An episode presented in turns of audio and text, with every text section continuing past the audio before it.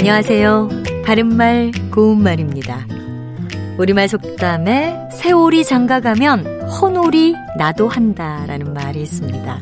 이것은 남이 하는 대로 무턱대고 자기도 하겠다고 따라 나서는 주체가 없는 행동을 비유적으로 이르는 말입니다.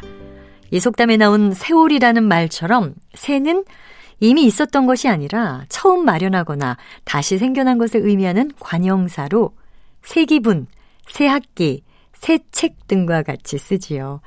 또 사용하거나 구입한 지 얼마 되지 않은 것을 뜻할 때는 새 건물, 새 옷과 같이 쓸 수 있습니다. 이 경우에는 모두 새가 관형사로 쓰인 것이니까 새와 뒤에 오는 명사를 띄어서 씁니다.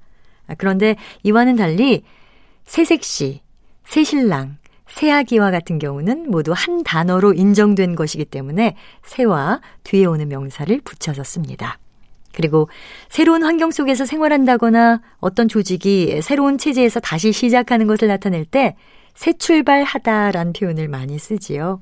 이 다섯 음절을 모두 붙여서 쓸 때가 종종 있는데 새 출발은 하나의 단어가 아니기 때문에 그 뒤에 하다를 붙여서 새 출발하다 이렇게 한 단어로 쓸 수는 없습니다.